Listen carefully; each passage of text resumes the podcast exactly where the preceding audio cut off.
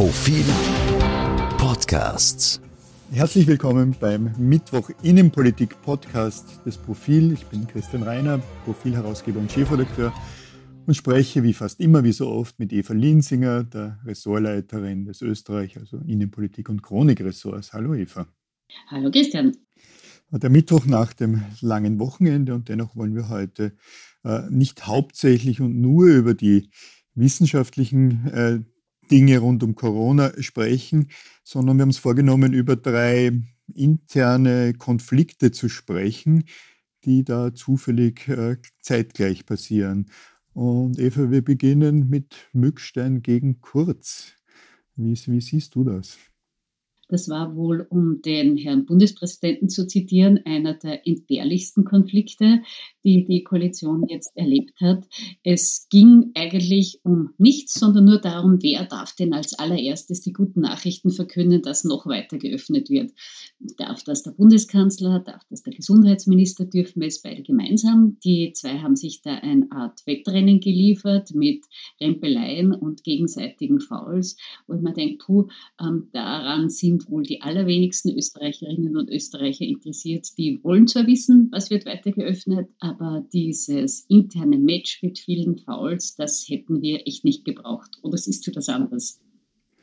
Hm, ich sehe es nicht anders, aber wir versuchen ein bisschen zu hinterfragen, wie dieser Newcomer Mückstein in jeder Hinsicht äh, Newcomer da eigentlich agiert. Weil das Ganze begann ja damit, dass Mückstein gemeint den, den, den Bundeskanzler eingebremst hat und dessen, dessen Ankündigungen, ich glaube, äh, Sebastian Kurz war gerade in den Bundesländern unterwegs, in Tirol, seine Ankündigung, es würde ja bald weitere, äh, weitere Lockerungen geben, äh, über diese Ankündigung gesagt hat, naja, das ist zu früh, man muss vorsichtig sein, umso mehr war es dann eigenartig, dass ausgerechnet Mückstein wieder nach vorne geprescht ist. Also mein Eindruck ist, dass der Gesundheitsminister da nicht allzu viel Plan hat und wenn das noch weiter ginge, dem Bundeskanzler durchaus unterlegen wäre. Ich hatte das Gefühl, dass er zumindest ursprünglich da etwas hineingestolpert ist, nicht mit dem Plan, da jetzt äh, derjenige zu sein, der ab sofort die Corona-Politik bestimmt. Inzwischen hat er das vielleicht selber auch realisiert und versucht da jetzt den Bundeskanzler zu übertribbeln, der allerdings in seiner letzten, äh, wiederum in seiner, seiner letzten Reaktion recht geschickt war und, und, und, und, ein, und eingelenkt hat und Mückstein, der sich nicht wehren konnte, eigentlich umarmt hat und gemeint hat, na ja, hauptsächlich und so weiter. Also wenn es ein Match gewesen wäre, ein völlig entbehrliches Match, dann hätte das möglicherweise dann doch Sebastian Kurz gewonnen, nachdem ursprünglich Mückstein darauf beharrt hatte, er sei der Gesundheitsminister, man solle etwas, etwas verhaltener umgehen. Ich glaube, es gibt da mehrere Ebenen. Das eine ist ähm, die sichtliche Unerfahrenheit von Mückstein, der da ähm, offensichtlich überrascht war äh, vom Vorpreschen des Bundeskanzlers. Die feine englische Art war das natürlich nicht vom Bundeskanzler. Gut, so funktioniert halt Politik. Und Mückstein hat da recht rumpig versucht hineinzugrätschen, was wiederum die ÖVP so aufgebracht hat, äh, dass sie aus dem äh, Zurechtweisen gar nicht herausgekommen ist über das Wochenende. Soweit denke ich mir so entbehrlich. Man sieht da allerdings schon eine Tendenz. Ähm, Bundeskanzler Kurz verkündet gern die guten Nachrichten. Er ist derjenige oder möchte derjenige sein, der die guten Nachrichten verkündet.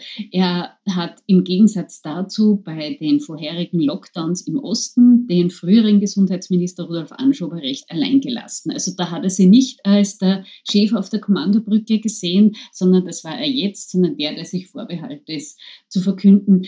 Ich bin gespannt. Äh, das Ganze war ja sichtlich ein Vorläufer. Wir wissen alle, dass Kurz Kurz und Anschober äh, gerade zum Schluss hin gar nicht mehr harmoniert haben, ähm, sondern eher wie zwei Gegner aufgetreten sind. Ob das jetzt die ersten Vorboten so sind, dass das mit Mückstein und Kurz auch so wird, werden wir sehen. Ein Satz noch, falls Mückstein eine Strategie dabei hatte, ich habe sie nicht erkennen können und ähm, Daraus sieht man, dass er wohl auch noch lernen wird müssen. Andererseits kann man auch sagen, man kann sich schon in einer Regierung auch etwas ausmachen, dass man etwas gemeinsam verkündet. Also so viel Teamarbeit muss da auch drinnen sein. Das wäre dann die dritte Ebene. Und die vierte ist, also ich glaube schon auch, dass es der ÖVP ganz gelegen kommt, so viel Krach wie irgendwie möglich zu schlagen, um einfach abzulenken von den vielen, vielen Ermittlungsschritten in ihren eigenen Reihen. Da ist ihr jedes Scharmützel und jeder auch noch so ähm, augenscheinliche Scheinkampf ein, einfach recht.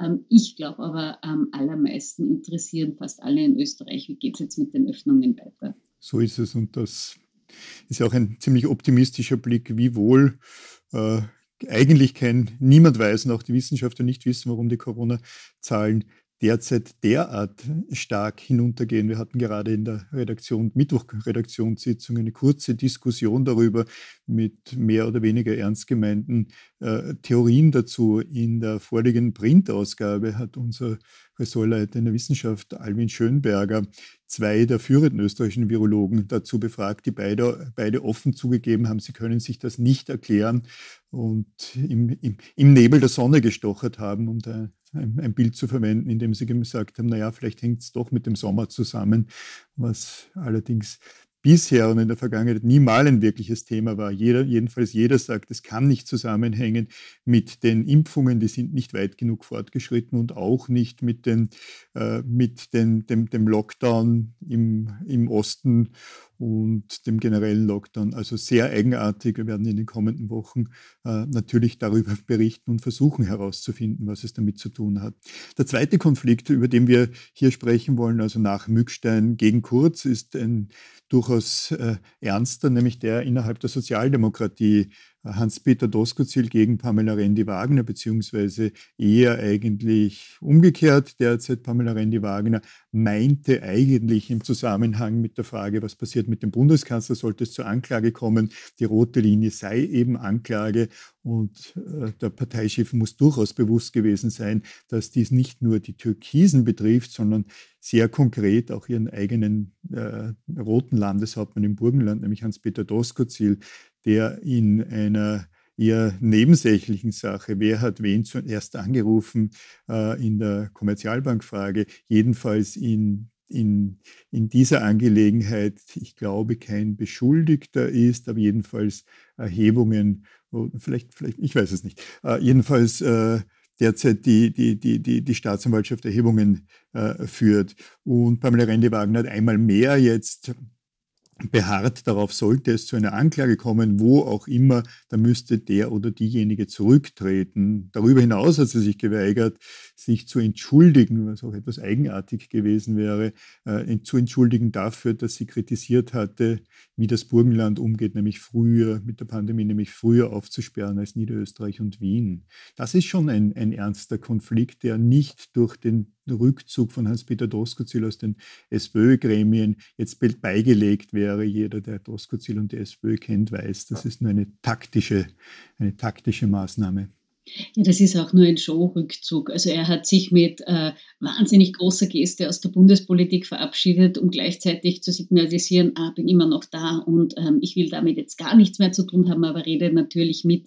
Im Gegensatz zu äh, Kurz Mückstein ist das ein Konflikt, der sich schon sehr, sehr lange hinzieht. Also die beiden geraten immer wieder aneinander, die beiden äh, fechten wirklich intensiv Scharmützel aus und das ist mittlerweile so extrem verhärtet, dass beide auch schon eine äh, Partout-Position einnehmen.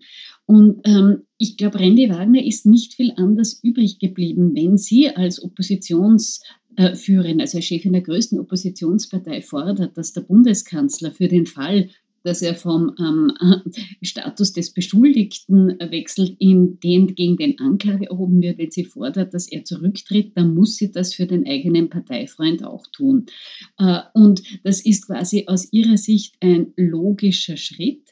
Ähm, Er, also Doskozil, wehrt sich dagegen sehr womöglich rechnet er auch wie der Bundeskanzler damit, dass Anklage erhoben wird. Und dieser Konflikt geht ganz sicher in eine nächste Runde mit dem Fortgang des Verfahrens. Also da werden wir noch auf ähm, weitere äh, Scharmützel warten können. Ich, wenn man allerdings in die SPÖ hineinhört, dann ist, sind das Kräfteverhältnis hat sich ein bisschen umgekehrt. Wenn wir uns erinnern, vor einem Jahr, da war quasi Doskozil der strahlende Wahlsieger und der starke Mann in der SPÖ und Randy Wagner war Dead Women Walking an der Parteispitze. Jetzt ist das ein bisschen anders. Sie hat an Statur gewonnen, ähm, auch durch ihre Expertise in der Corona-Frage.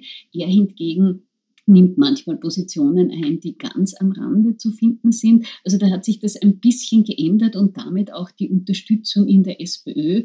Ähm, insofern ist es schwer ähm, zu prognostizieren, was da herauskommt beim nächsten Konflikt, aber kommen wir da ganz sicher jedenfalls die SPÖ in einem erbärmlichen Zustand. In der Runde der Chefredakteure ORF 3 am vergangenen Donnerstag meinte der Chefredakteur der Tageszeitung heute, Christian Nusser, auf die Frage, wie geht es der SPÖ?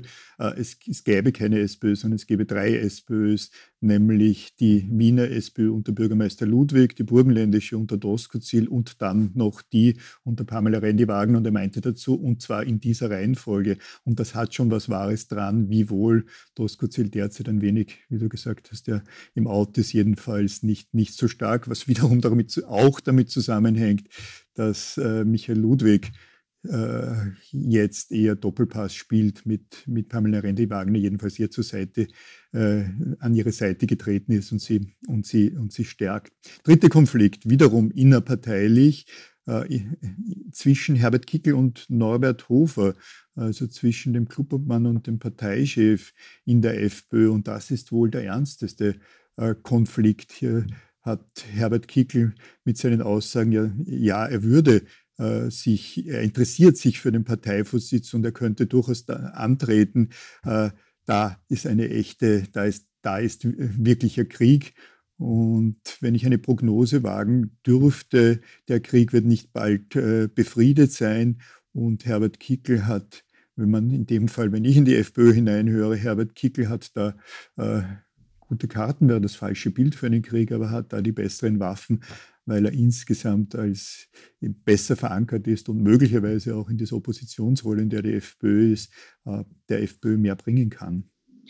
Äh, das stimmt und das sehen auch, wie wir gemerkt haben, etliche in der FPÖ so, die ihm gleich zur Seite gesprungen sind. Norbert Hofer hat einen Trumpf auf seiner Seite. Er ist derjenige mit dem aller, allerbesten FPÖ-Ergebnis aller Zeiten bei der Bundespräsidentschaftswahl. Das waren immerhin, wir können uns erinnern, ähm, arschknapp, würde der jetzige Bundespräsident sagen. Und äh, er kam an die 50 Prozent. Das ist quasi sein Atu, mit dem er auch intern wirbt. Also mit Herbert Kickel decken wir eine sehr scharfe oppositionelle Rolle ab. Ich aber bringe ein breites Wahlergebnis. Nur scheinen das immer weniger Menschen auch innerhalb der FPÖ zu glauben. Und es scheint die Sehnsucht nach einer extrem scharfen, extrem kantigen Oppositionspolitik immer stärker zu werden, dass die Attacken gerade jetzt kommen, wo Norbert Hofer sich auf Reha befindet, hat auch eine, ähm, wie soll man sagen, untergriffig menschliche Komponente. Man darf nicht vergessen, die beiden arbeiten schon sehr, sehr viele lange Jahre zusammen. Es hat am Anfang wirklich so ausgesehen, als würde nach Ibiza zwischen den beiden auch kaum ein Blatt Papier passen. Diese Zeit ist vorbei. Wir sind jetzt in einem sehr offenen Machtkampf. Und ich weiß nicht, so viel, glaube ich, können wir verraten. Wir werden uns in der kommenden Ausgabe diesem Thema auch ausführlich widmen. So ist es. Mehr verraten wir jetzt nicht, oder? Wahrscheinlich nicht. okay. Also, wir sprachen heute über drei Konflikte: Mückstein gegen Kurz und dann innerhalb der Sozialdemokratie Randy Wagner gegen Doskozil und vor allem Kickel gegen Hofer. Äh, liebe Zuhörerinnen, liebe Zuhörer, danke für Ihr Interesse. Danke, liebe Eva, dass wir wieder einmal gemeinsam diskutiert haben. Danke Ihnen fürs Zuhören. Ich glaube, es war heute die 52. Folge. Das wissen wir nur deshalb, weil wir die 50. Folge vor zwei Wochen jetzt nicht gerade groß gefeiert haben, aber ausgepreist haben. Es macht große Freude, äh, diese Sendung, den Podcast zu machen. Herzlichen Dank für Ihr großes Interesse. Äh, die Zuhörerinnenzahlen nehmen zu und um auf Details einzugehen. Äh, der Podcast wird auch fast immer bis zum Ende gehört. Also vielen, vielen Dank. Wir machen das sehr gerne. Danke für Ihr Interesse und danke, liebe Eva. Danke Ihnen fürs Zuhören. Eine schöne Woche. Danke und auf Wiederhören.